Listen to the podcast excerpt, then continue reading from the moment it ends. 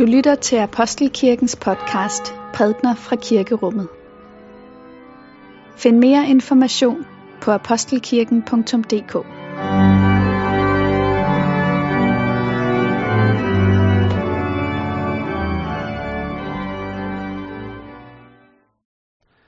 Må min munds ord og vores hjerters tanker være dig til behag, Gud. Amen. Der findes ikke noget mere magtfuldt end et lille barn. Når et spædbarn ankommer til en familie, formår det straks at placere sig selv i centrum og rydde alle andre dagsordner og være den, hvorom alting drejer sig. Forældrene de afstår villigt fra nattesøvn, fra fritid, fra interesser, som de ellers styrker, af den ene grund, at dette individ er ankommet og ligesom helt naturligt, uden det mindste besvær, gør krav på hele familiens opmærksomhed og installerer sig selv som centrum midt i familien. Det formår det lille barn. Og hvordan formår det det så? Hvad er det for en mekanisme, barnet bruger til at gøre sin tilstedeværelse så magtfuld? Ja, det er ganske enkelt. Barnet er hjælpeløst. Det er ude af stand til at tage vare på sig selv. Og derfor kalder det på andre menneskers omsorg og nærvær og, øh, og hjælp. Det er hjælpeløshedens kraft, der sætter sig igennem. Eller tag et andet eksempel. Placer en øh, stærk, tungt bevæbnet, kampklar soldat over for et spædbarn. Soldaten vil straks være vildredet. Han vil ikke vide, hvordan han skal gribe den her kamp an. For det individ, som står foran ham, er af en sådan karakter, at han ikke kan anvende sin våben på det. Han kan ikke gøre vold mod barnet, uden først at gøre vold på sig selv. Og hvorfor ikke? Netop fordi barnet er forsvarsløst. Det er derfor, at soldaten er ude af stand til at bruge hele sit arsenal af våben mod det lille barn. Det er barnets styrke. Det er ikke bare magtesløshed, det er ikke bare hjælpeløshed, det er en reel form for styrke. I dagens evangelium har vi læst om barnefødslen i Bethlehem. Og den beretning er om nogen en beretning om lige netop denne form for styrke. Og en beretning, som placerer den styrke i selve kernen af vores menneskelige tilværelse. For julens beretning er jo, ifølge Bibelen, ikke bare universets og verdenshistoriens brændende kerne, men det er også adgangen til vores egne livs øh, gåder til forståelsen af dem og til udlevelsen af det hele og det fulde menneskeliv. Og netop i år, hvor vi hver på vores måde har oplevet begrænsninger og har erfaret, at julen ikke blev det, som vi havde forventet og planlagt, og hvor nogle af os måske kommer til at sidde i isolation, hvor vi gerne vil have været sammen med andre. Netop i år hvor vi konfronteres med vores grænser på en måde, som vi måske ellers ikke bliver i julen, er det en anledning til at fordybe sig i denne del af julens budskab, nemlig kærlighedens hjælpeløshed som kærlighedens magt. Og selvfølgelig er det en, en hjælpeløshed, som kan overvindes. Læser vi lidt videre i evangelierne, så kommer vi til beretningen om barnemordet i Bethlehem, hvor det netop er tungt bevæbnede soldater, der slår små menneskebabyer ihjel. Det kan ske. Det sker gang på gang rundt omkring i verden. Men det sker ikke uden, at den grundlæggende menneskelighed går tabt i den proces. Lukas evangeliets øh, beretning om Jesu fødsel, som vi har læst for et øjeblik siden, er, kan man sige, historien om kejseren og det lille barn. Kejseren, ja, han benævnes i de indledende vers i teksten som kejser Augustus. Han sad i Rom, han var verdens mægtigste mand. Det var den kejser, som introducerede kejserkulten. Altså den her forståelse af, at kejseren ikke bare er et menneske som andre, der har et særligt embede. Nej, kejseren er en form for Gud, en halvgud, og at han som sådan fortjener, gør krav på undersåtternes ikke bare respekt, men deres styrkelse. Kejseren skal dyrkes som noget guddommeligt. Og dermed står øh, kejser Augustus som repræsentant for det magtfuldkommende menneske.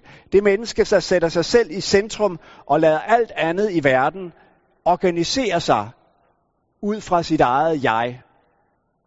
Alle veje fører til Rom, sagde man, og der i Rom, der sad kejseren og samlede disse veje som tråde i sin hånd. Det var ham, der styrede alting. Kejser Augustus. Men det er tankevækkende, at mens Lukas fortæller om kejser Augustus for at tidsfeste Jesu fødsel, så er der mange af os i dag, der hovedsageligt husker kejser Augustus navn fra den beretning, vi har læst fra Jesu fødsel. Og når vi skal angive, hvornår kejser Augustus levede, så siger vi, at det var der det år før Kristus og efter Kristus. Altså vi angiver kejseren efter barnefødslen, ikke barnefødslen efter kejserens regeringstid. Der er altså sket en omvending mellem kejserens magt og barnens magt.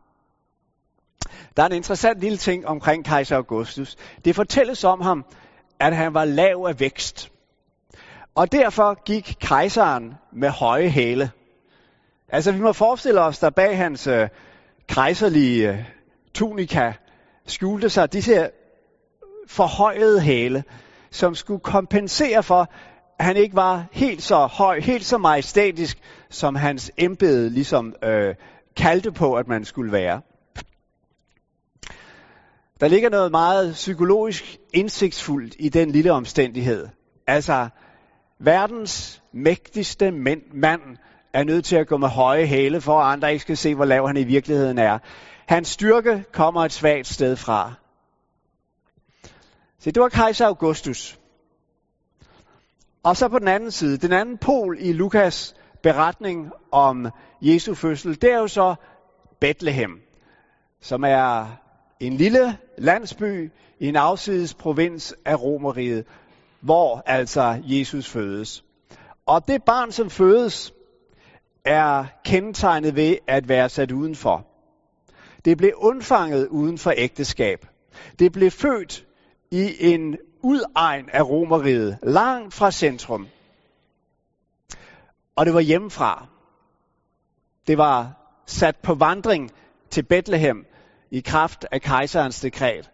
Altså en randeksistens, en, en, et udkantsmenneske, der ligesom er derude, hvor grænserne for det menneskelige fællesskab øh, hører op. Sådan var det barn, som øh, som Lukas beskriver det i sin beretning om øh, Jesu Kristi fødsel.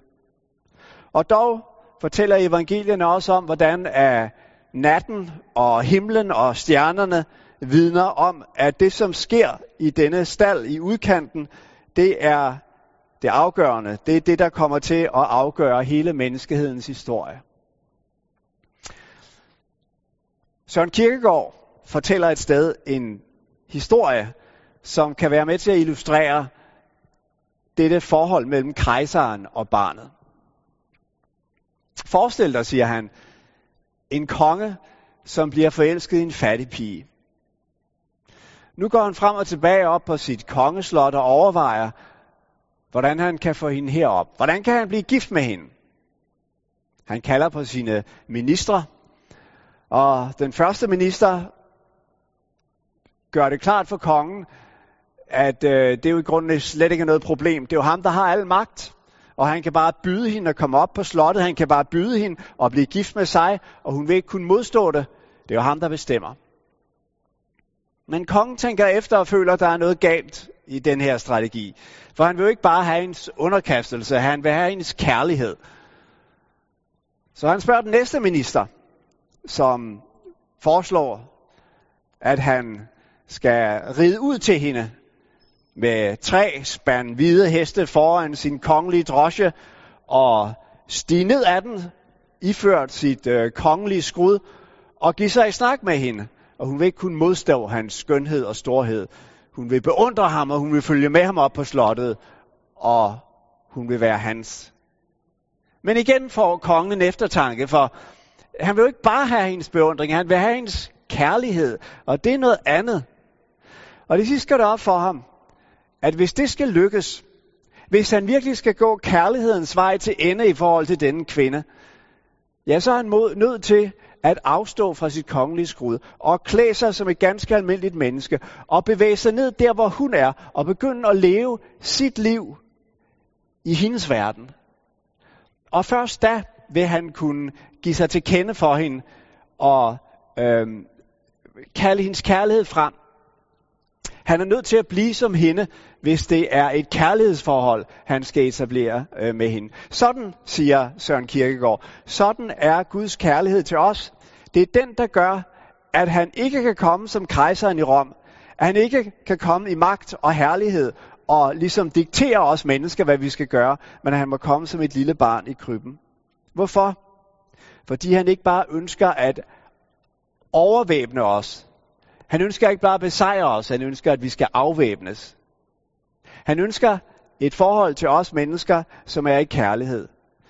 Det er derfor, at barnet blev født i Bethlehem, uden for landslov og ret, uden for øh, ægteskab, i udkanten af det romerske rige. Det var fordi, at det forhold, han ønskede til os, var et forhold i kærlighed.